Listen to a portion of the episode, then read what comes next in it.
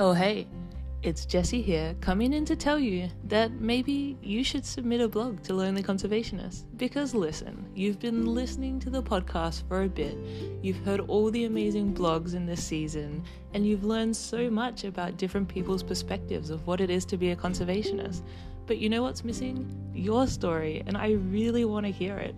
So if you head on over to the website at lonelyconservationist.com, there's a page for submitting your story. There's story prompts if you get stuck, and there's literally nothing to stop you from telling your story and representing your experience in the conservation world.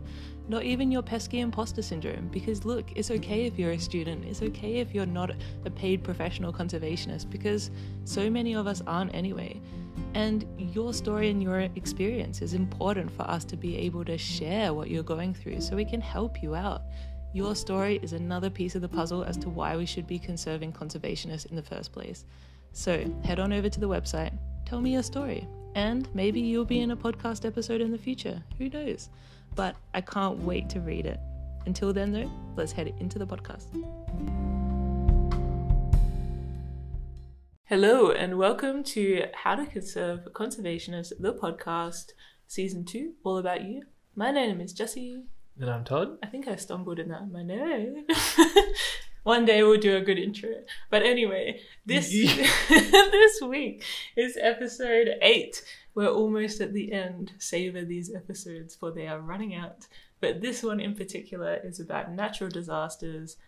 A really unfortunate time if you're in the field and everything in nature goes completely wrong. Like God stands up, puts his big trident down, and it's like, chaos.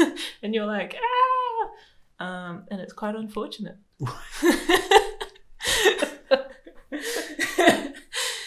As you can yeah that's putting it lightly. Yeah. Uh, it's the end of the weekend. Todd and i are quite exhausted but nonetheless we're going to persevere. We have donuts waiting for us as a reward. So let's go and talk about natural disasters. Come along with us. So two blogs we're going to be talking about are Sarah and Jessica. And Sarah's natural disaster is a tsunami, and Jessica's is the bushfires from Australia.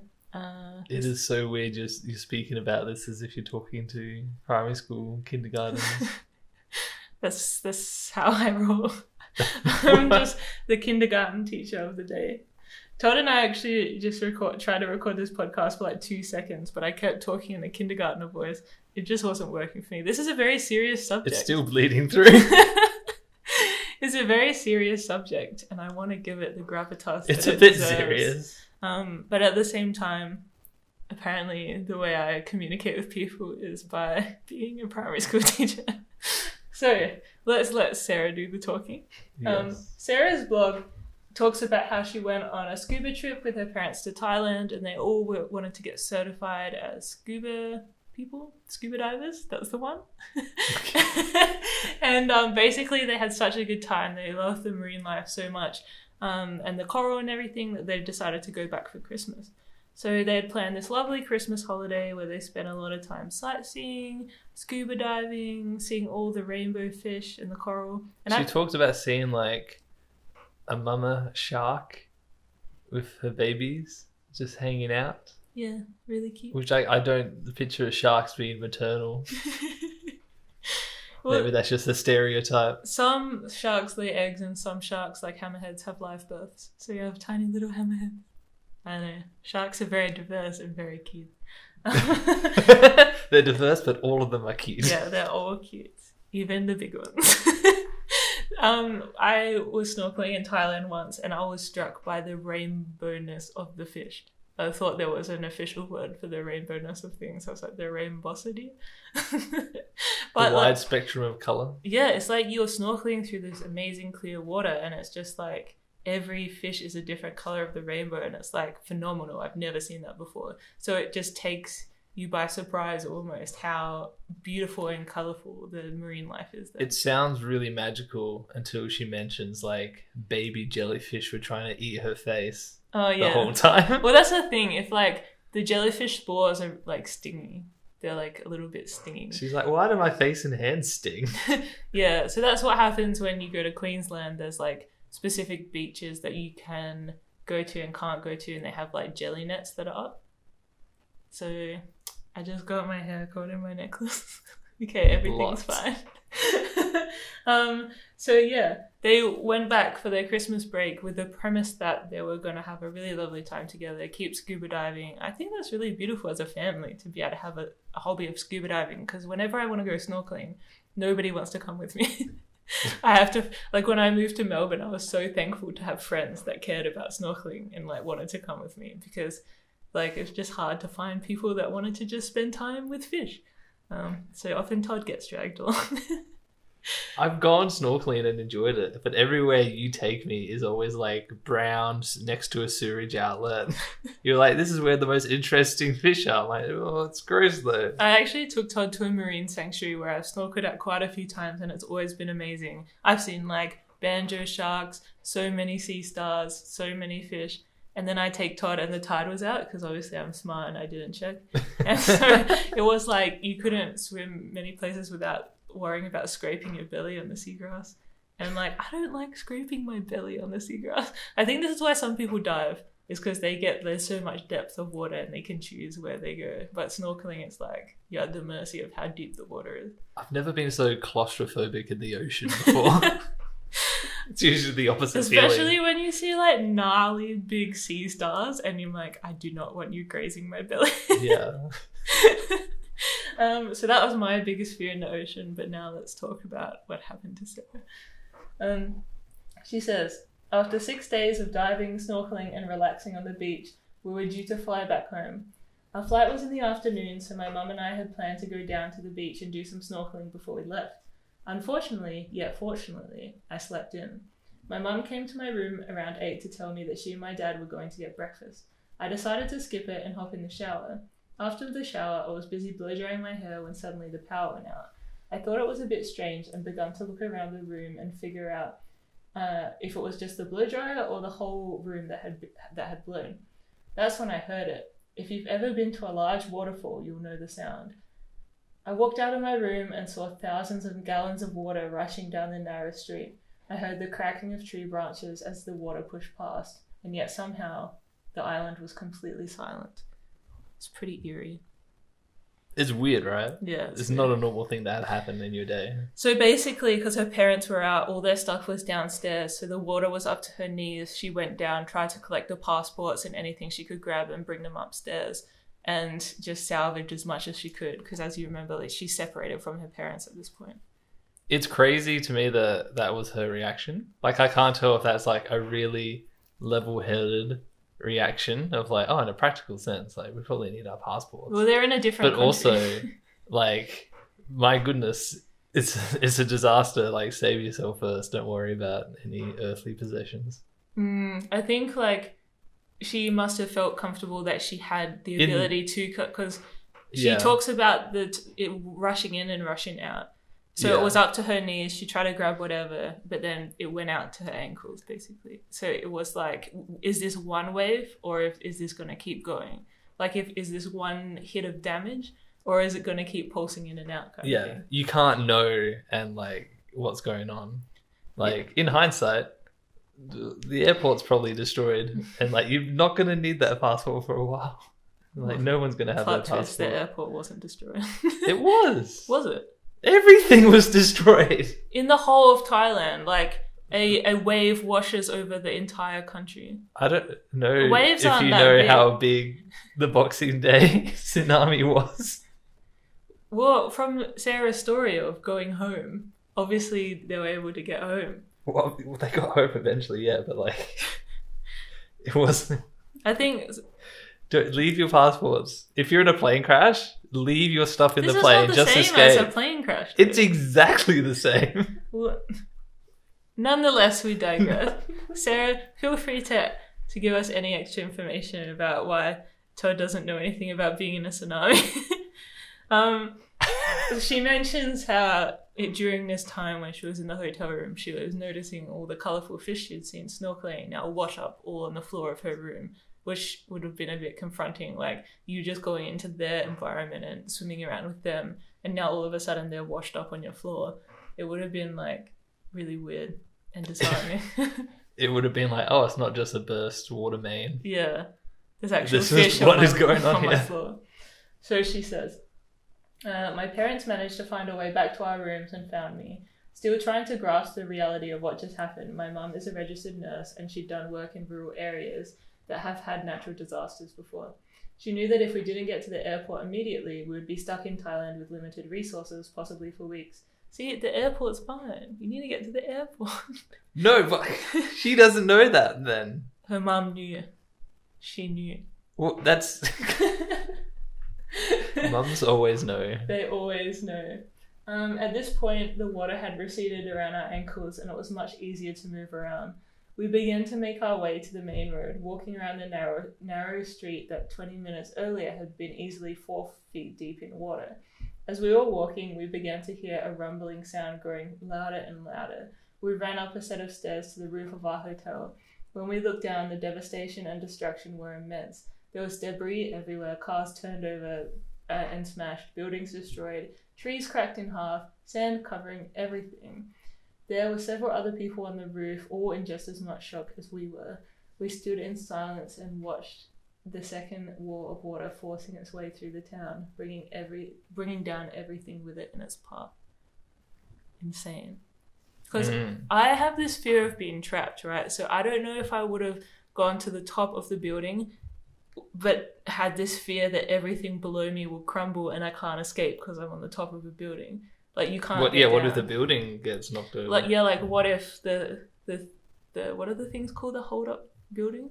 The slats? No, like like Yeah. just the framework of the building. What if it crumbled with the pressure of the wave and you're just on the top of the building? Like but what are you gonna do? Like there's water covering like everything. So you're screwed if you go down. But Well- also like That's the horror of every disaster, right? Like, Yeah. You can't know what the best thing to do is because it's such a chaotic and random event. Yeah. So uh, this is another natural disaster, but I I used to work with somebody that um, her two daughters died in the 2009 Black Saturday bushfires, and her son only survived by climbing under his ute, which is like his truck or whatever you call it, his utility vehicle, the car with the tray at the back. Um, anyway, he survived by climbing under his ute, but that's only because the fire must have moved past over the car quick enough for the oxygen to stay under the under the ute. So like that like, would yeah, that's not a foolproof plan. no, so that worked for him, but easily couldn't have worked. But in that moment, he just did the only option that he could have done. Yeah. And that metal would have been smoldering as well, like trying to get out from under the ute without touching it. Ooh.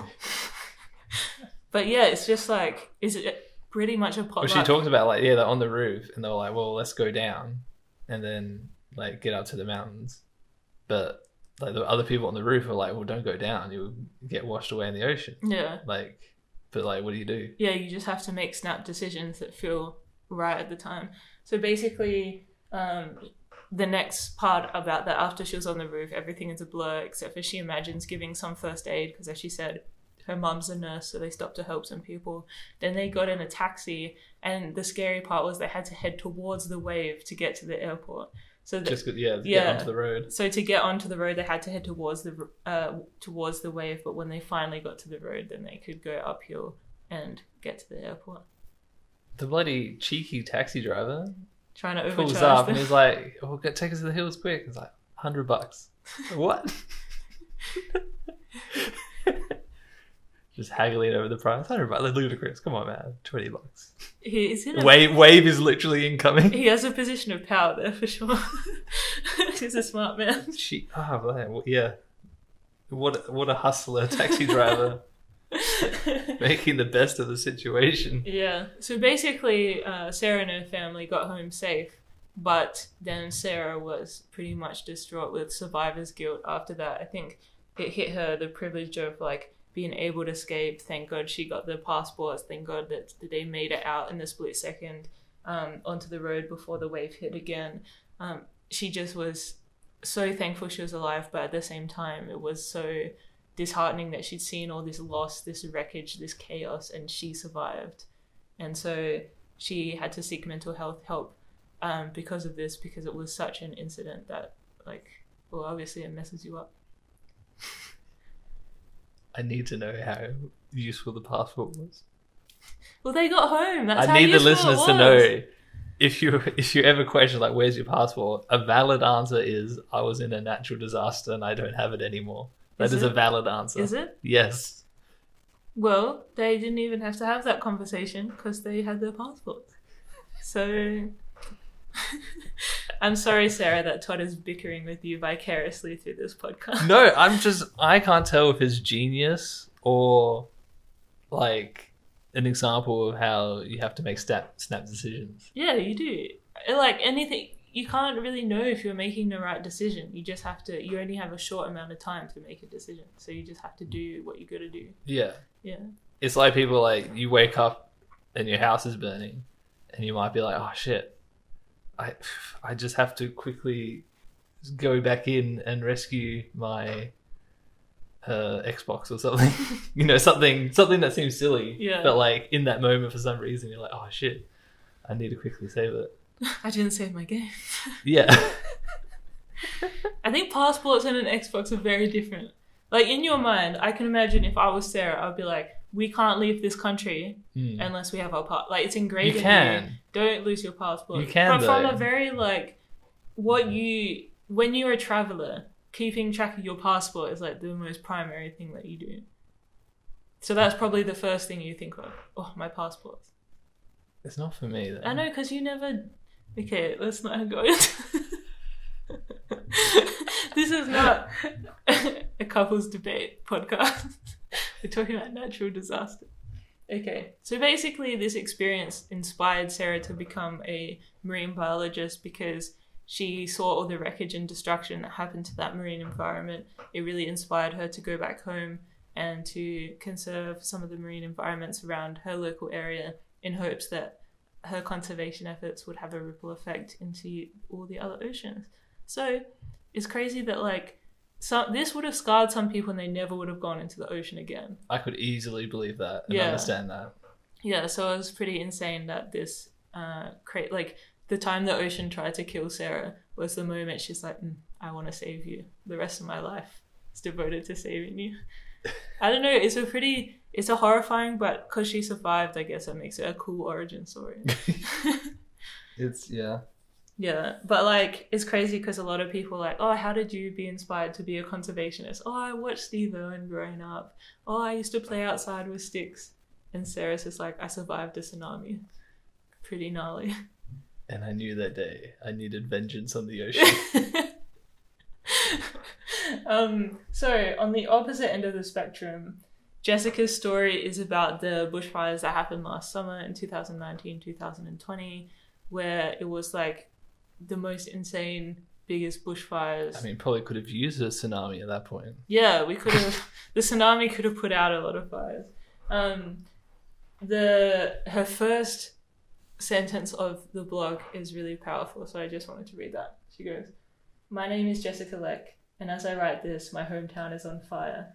I live on the mid north coast of Australia, and this week has seen an area roughly seven times greater than the Amazon fires burn across my home state." So mm. how when I read that, it, like I know because I was living in Australia. Well, I am living in Australia at the time. I'm in Australia too. I see the hazy smoke outside. It's too dangerous to leave the house because, like the the toxins in the atmosphere are too intense. Like I can see the fires, but f- when I read it, I was like, oh, her hometown is on fire, and she's writing this blog. It's very powerful stuff because she was writing it in an evacuation center. Yeah. Yeah. Um, so basically, um, Jessica always knew she wanted to be a conservationist, and she ended up going to uni for eight years, doing all these internships, um, all these degrees, story. because she's like, "You heard me right. If you want to get a graduate position in Australia, this is how hard you need to work." And I was like, "Thank you," because I always feel really bad complaining about not being able to be a conservationist in Australia because I think like we have this reputation of being a country with a lot of opportunities and it's like we're a westernized country, we're pretty well off as a nation. But to like I have had to spend like de- decades of my life trying to get into the industry and I understand that it's like not as easy as people make it out to be. It's not like oh yeah, do a couple of volunteer jobs and you'll get experience and you'll get in. No, it's like understandable why um, Jess had to do eight years of university. But she ended up getting her third graduate job. She says that she's very fortunate enough to get um, this opportunity, but she ended up in the city in Sydney uh, working as a junior ecologist. And it, it looked like she was living the dream, basically. It's like she had the $60,000 salary, she had the desk job in a high rise building. It's below median wage. but for a conservationist, like, that's like more than double what I'm going to earn with my new job. Not that I'd be working full time hours, but the new job that makes you feel like you've also made it. yeah, I know it's crazy. Um, but yeah, so everyone was asking her like, "How do I get a job like this?" Blah blah blah. But Yeah. when her partner came to her and said, "Look, I've got a job opportunity in a more uh, rural town," she was like, "Yeah, I'm quitting my job. Let's go for it." So there was something that I'm not attached to this. yeah, something that drew her away from that opportunity. Um, Well, didn't she explain like a lot of the job was like doing ecology and stuff, but at the end of the day, it's like yes, you're authorized to like clear this land. Yeah, yeah. So it's not like the stuff that you dream of as a kid being an ecologist. You don't really feel like you're saving the environment. Yeah. So uh, luckily enough, she ends up getting a. Oh, I love it. She talks about being the most overqualified housewife in Australia. in that More so town. than you. Um, yeah. and um, she was lucky enough to get a lecturer job at a local university, and she was just starting to make a dent in the environmental education of that town uh, because she's very right wing I mean left wing. and she's very environmental. But as we've talked about in other podcasts, when you're in like a smaller town and it's more rural, you often have more con- like a more conservative uh, culture, and sometimes the answers to problems is just like, oh, let's just clear the land, let's just churn the soil. So she was finally making a dent in this, and she goes on to say. And yet I sit here in an evacuation centre while our homes burned around us, not listening to the discussions of climate scenarios and mitigation. Instead, my ears are flooded with the beginnings of a terrifying, irresponsible ecological demand. Clear felling borders, grazing national parks, while further in the distance, the anti greens mentality is being further cemented with misinformation. I know every tree I have planted and every shrub I have preserved are now in charcoal, and I hold deep fear that they will be replaced with the security of grazing land. The ecological value I have spent these months communicating to the landowners represents nothing but fire risk to them now. In a region where the far right wing conservatives run opposed every term, I am now finding there is only room for any there's only room for my ideas when all other variables are able to remain the same. I wonder, is this mentality regression? Or is this mentality regression an aspect of, po- of a positive feedback cy- cycle missed by some scientists? Sorry, I'm just butchering your words, Jess. Um, am I getting this right? Right wing is not the conservative one, right? Uh, right wing is normally yeah the more conservative. Oh, right wing Let's keep the. things status quo. Ah, then sorry, I said that Jess was really right wing. I would consider her left wing. Yeah, yeah. I, I think I said Jess is right wing. That was a mistake. She is left wing. I heard you say that. I Why didn't you correct me? I didn't want to interrupt. so um, she was talking about that the community is very right wing, very conservative, and she has opposing views to that. I accidentally misread. Sorry, I like misspoke, but then I convinced myself that I had read it, so I had to just check just in case. I didn't want to label Jess's political preferences as something that they weren't, but then I ended up doing that anyway. Yeah. Well, I think yeah, she described herself as a uh, greenie, Greens Party, sort of politically minded. Environmentalist person. Yeah. So, so yeah, that would be so challenging because in Australia, it's so hard to change farmers and like pe- like landowners' minds about things. Like no matter how much you think they're a great person, and Well, that's not stereotype. It's hard to change anyone's mind about something. yeah, but like for instance, so there's this old woman that I love to bird with on her property, and she's really great. We bird together, we follow each other on Instagram, like each other's birds. But when I go over her house to bird, she talks about how she'll always vote uh, with the Liberals, who are our conservatives, because they just know the right thing for the economy and how labor is like screwing everything up.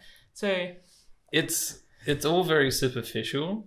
Like the moment that you call yourself left or right wing, like obviously you haven't paid attention to like the actual details. the intricacies of what's going on. yeah, like yeah so it's, it's challenging because like a lot of my job for the past couple of years has been showing people the logging coupes around victoria. So basically uh, victoria has a deal a pulp agreement with a japanese company called nippon and we're contractually obliged to give a lot of our native mountain ash trees which are the second tallest flowering no, the tallest flowering tree in the world.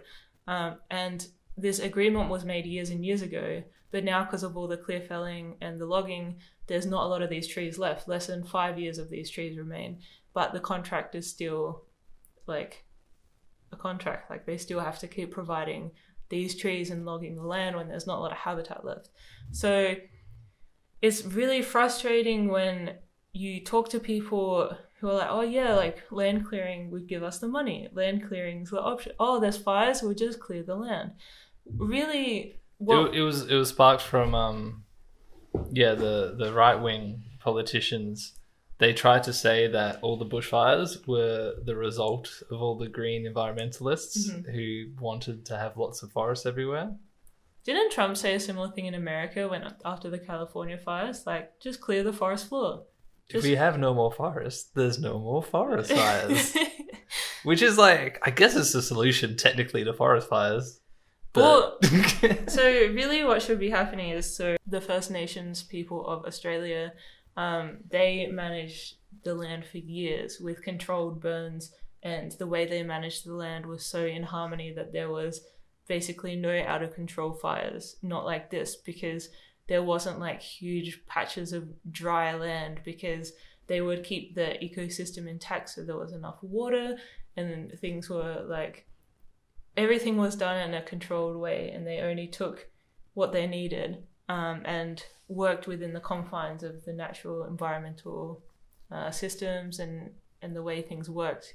I was gonna say it's very weird how it's, it's shaken out because even like uh, modern farmers, they they are very aware of the land and very aware of the climate and the effects of all this stuff.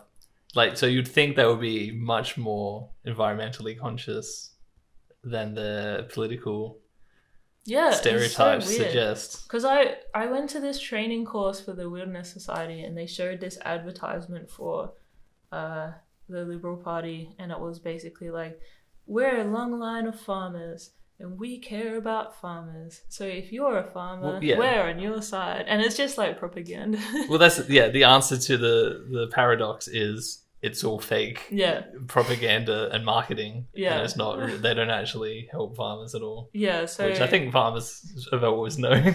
It's crazy because if you haven't seen 2040, see 2040 because it's a really solution based documentary. Yeah, by an Australian documentary person, documentarist, filmmaker. um, basically, he's really great, and I was like, I only saw it because I thought people would expect me to have seen it and make commentary on it. But it turned out to be amazing because it actually is a solution based documentary.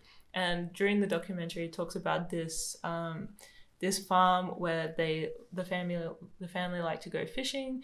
And so one day they're like oh let's go out into the paddock and find a worm so we can go out and catch fish.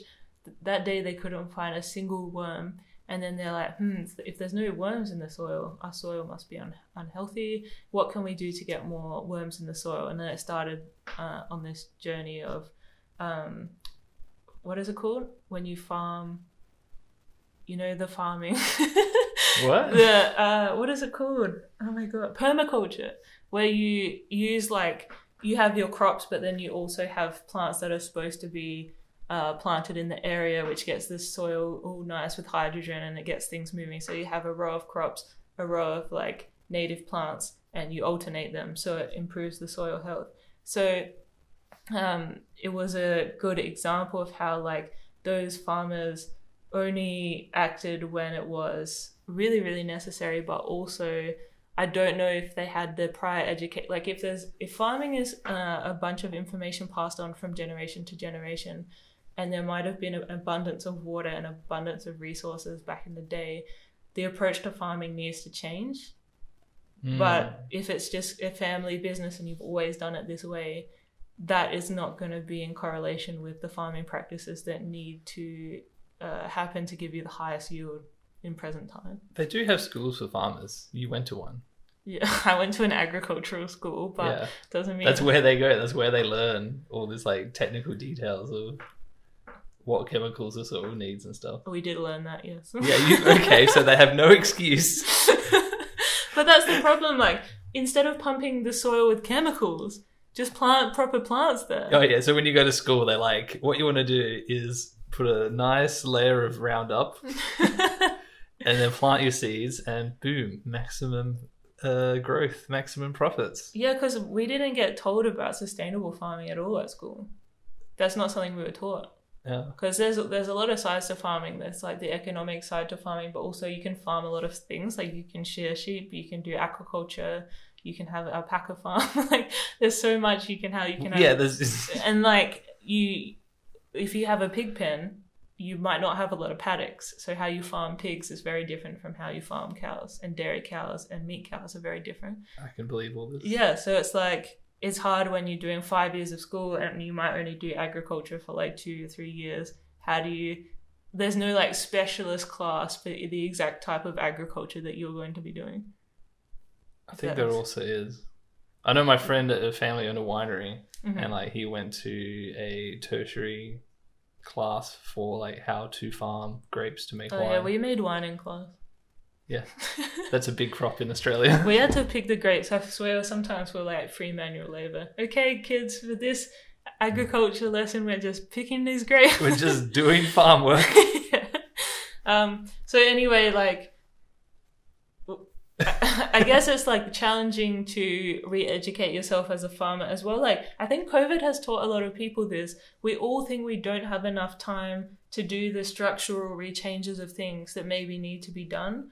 But a lot of time in COVID, when we're able to stop and breathe, a lot of people have started restructuring the way they do things very differently.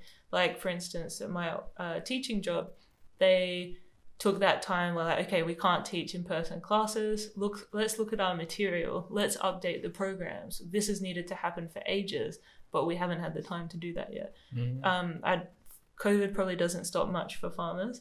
But i think the point i'm trying to make is you might it, like things just might be go go go you have such a list of things that need to be done it's hard to sit there and take the time to make a large structural change without facing economic downfalls or like you get less income this month because you've totally changed the way you farm. So basically, um, Jess says, "What now?" Did her house burn down then?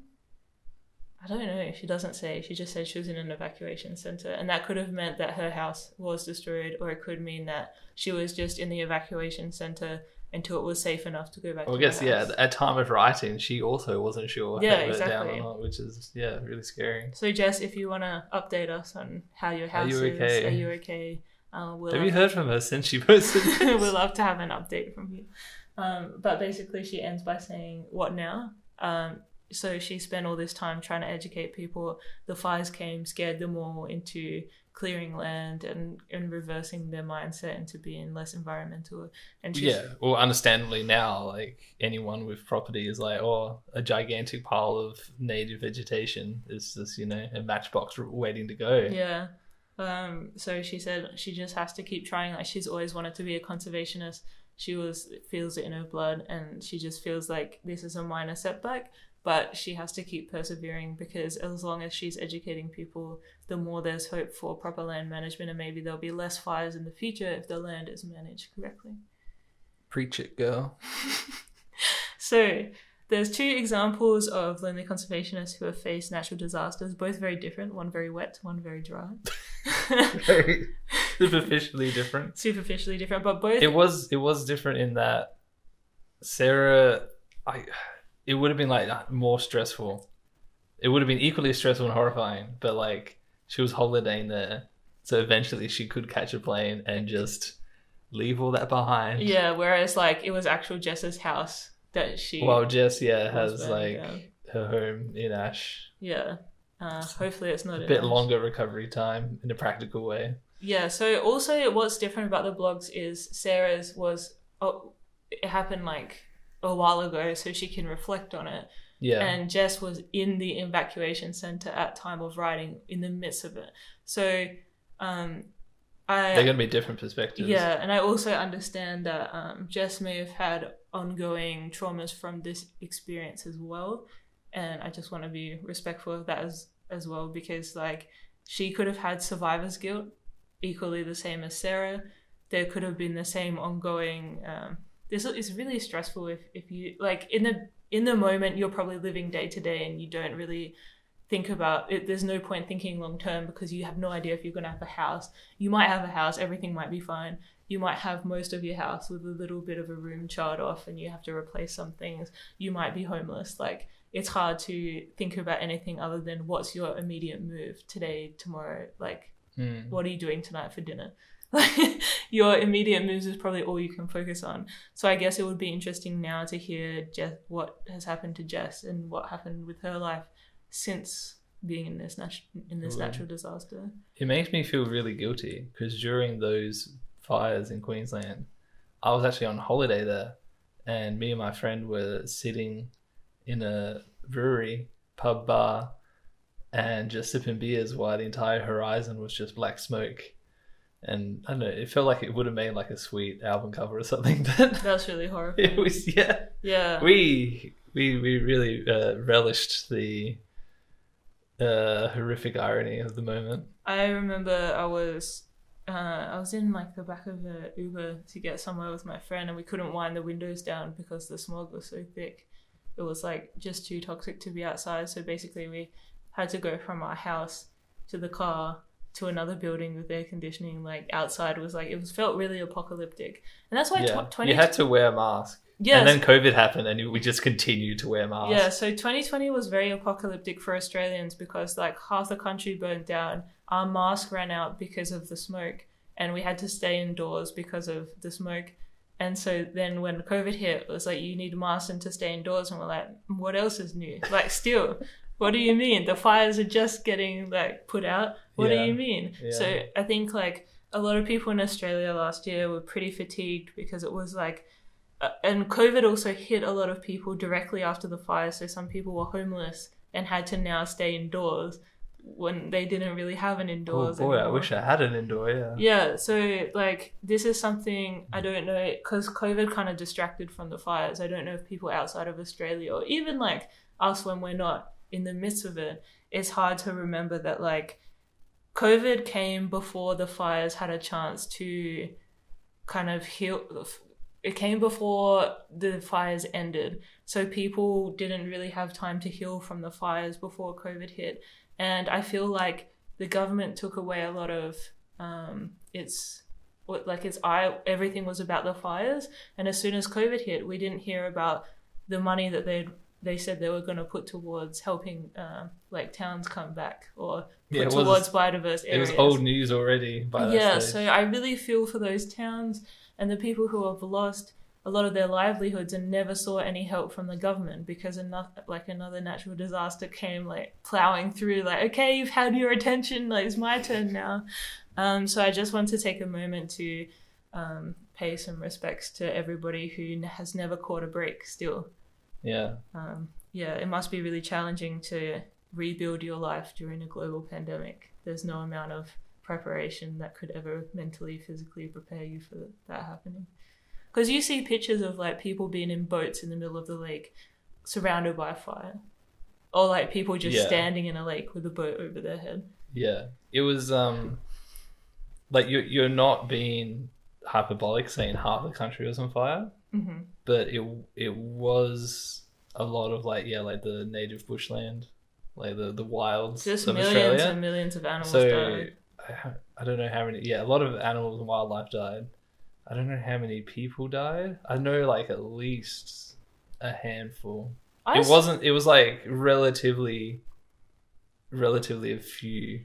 I saw this thing the other day. I don't know how true this is. They found in the midst of the fires, after the fire got put uh, put out, they saw a man in full scuba gear lying in ashes. And they what they reckon must have happened is when they they flew the helicopter with the big water tanks and put it in the ocean. It picked up a scuba diver, and then they transported to the fire and dumped him on the fire.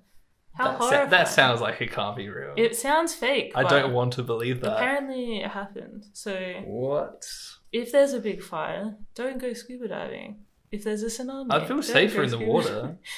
Yeah, but not if somebody like a helicopter is picking up all the water and you get sucked in and dropped over flames. It's horrifying. what the heck? I haven't heard this. I don't believe it. I don't want to. I'll fact check it and see if it's true. Okay, so it turns out that this was a myth. So I'll just read you this article I found that uh, that talks about the myth and then what actually happened. So the myth is that a man dressed in scuba gear, wetsuit, mask, fins, and a tank was discovered in a cleanup of a Californian forest fire. So not even in Australia. The strangely placed victim, yes, in the branch of a tree, suffered severe burns from the forest fire. However, an autopsy revealed that he didn't die from the fire, but from bad internal injuries as you can imagine being dropped from that high. They used the, driver, the diver's dental records to identify him and contacted his family in an attempt to find out what, how he could have ended up there. The family, horrified, said that the victim had set off diving in the sea about 30 meters from the forest on the day the fire got out of control. Investigators started to piece the information that they'd gathered together. It appeared that the, the scuba diver had accidentally been caught amongst the thousands of gallons of water taken by a heli tanker, which had been called in to help the firefighters put out the forest fire. So, caught up in one of the massive buckets of water, the diver had been dumped with the seawater in attempt in an attempt to extinguish the fire as quick as they could. But this is what actually happened. It says, even though the story has been told time and time again since the 1800s, there's never actually been a record of a diver in scuba gear, scuba gear being accidentally dumped by a helicopter tanker on a forest fire. Authorities have pointed out that even though the water tanker is often taken from lakes and the sea in effort to put out forest fires quickly, the heli tankers suck up water by hoses which only measure a couple of inches in diameter, so no one can actually be sucked into such a small opening and pulled into the tank. So that is a lesson to me to not believe everything I hear. Okay, back to the podcast. Um, so the last segment of the podcast, if we know a conservationist who has experienced a natural disaster, what can we do for these people? Just throw love and support and money at them. Yeah.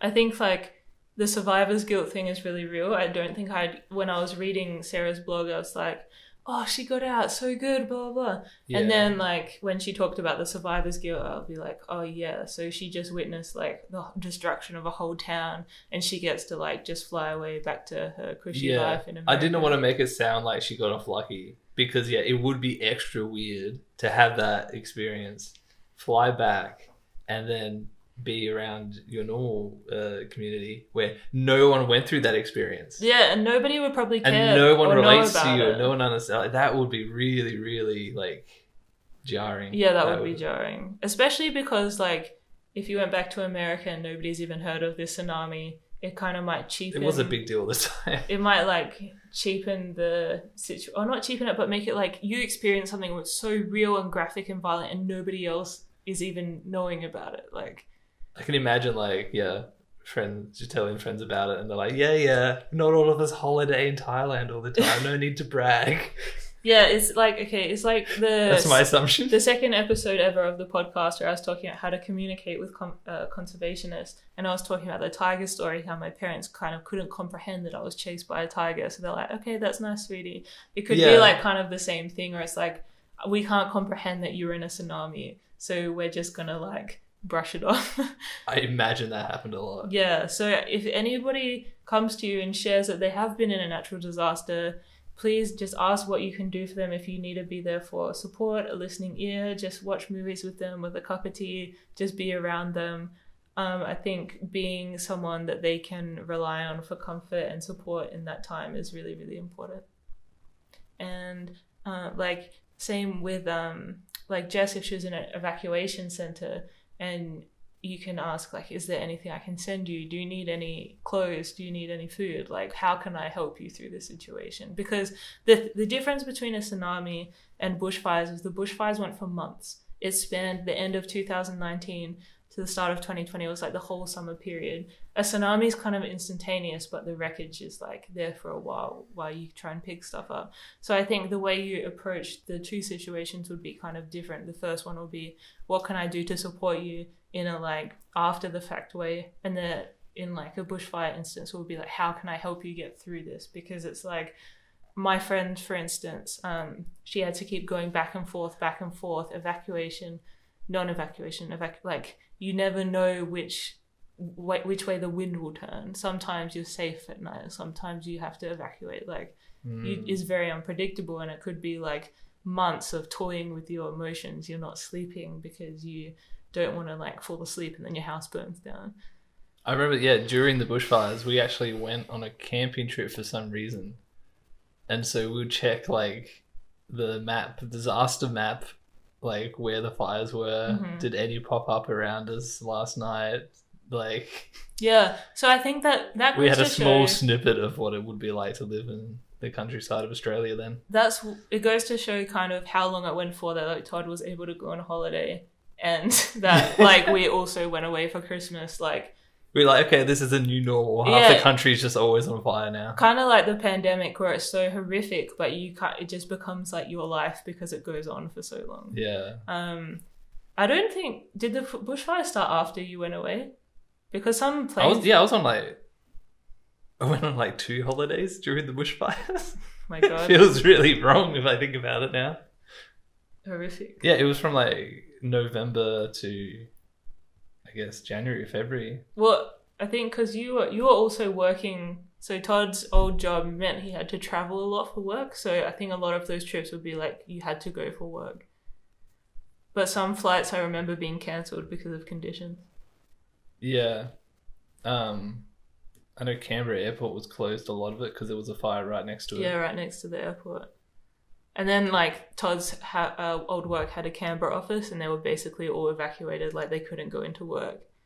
There was like Yeah. it was. It's, there was an afternoon they just had to leave the building because the fire was coming up to them. yeah, I think that's the thing with fires is it's like very, it's ongoing and like depending on where you are, you're okay. Like there was one time there was a a fire like uh like five or ten kilometers away from us, and so I was just kept keep monitoring, monitoring the wind, monitoring where it was, um, and then most of the time we were fine. So it's very like location dependent. So sometimes you can just live normally or subnormally as much as you can, and other times it could be a split second and your whole house is on fire.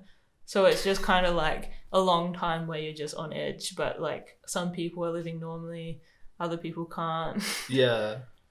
Because we had to like they made all these decisions to cancel fireworks in some areas over New Year's because that would be another fire risk. So it's like interesting like fireworks celebrations just cancelled like an extra year for Australians because they're like in COVID. It's I guess they because Australia's doing pretty well with COVID. There was probably um th- there was fireworks and stuff on New Year's, right? Yeah. But just not there was in, attendance in. Melbourne, they have fireworks in the city, but you tend not to go into the city to look at it, even no- during normal years. Yeah. You sort of like you can see the city from the rest of suburbia. Yeah. So, um, if you know someone that's been in a natural disaster, cherish them, love them, offer your help and services. And I hope that employees are also very sympathetic. Like, I hope that wherever Sarah was working, I don't, she was probably young at the time and was probably still at school. But if that happened to someone that was in a, a professional career, I hope that, that your bosses understand and let you take, like, um, like mental health leave or whatever. How much is like Christmas and Boxing Day ruined for Sarah now? Yeah, I don't know. It would be interesting to hear about that because also it was Christmas time that Jess was in uh, the evacuation center. She was one of our last blogs of the year. Mm. So it, like both of them happen around December. So if you want to travel in December, think about the risk of natural disasters. Australia, it's the hottest time of the year. In Thailand, it's the wettest time of the year. no, I don't know. That like that's the thing. Like natural disasters are freak. You never fa- know. Famously unpredictable. Yeah, famously unpredictable. We're lucky we had a really wet year this year, so La Nina come at us. It's been good. Um, so like it hasn't been as torturous as last year. We've had a bit of a break. Um, but yeah, just be nice to your fellow conservationists, and also if you are a conservationist going away to do field work, just be mindful that freak activities could happen. If you're a marine biologist, uh, check weather warnings for the coast, and if you work in the bush, just be aware of fire risks on hot days.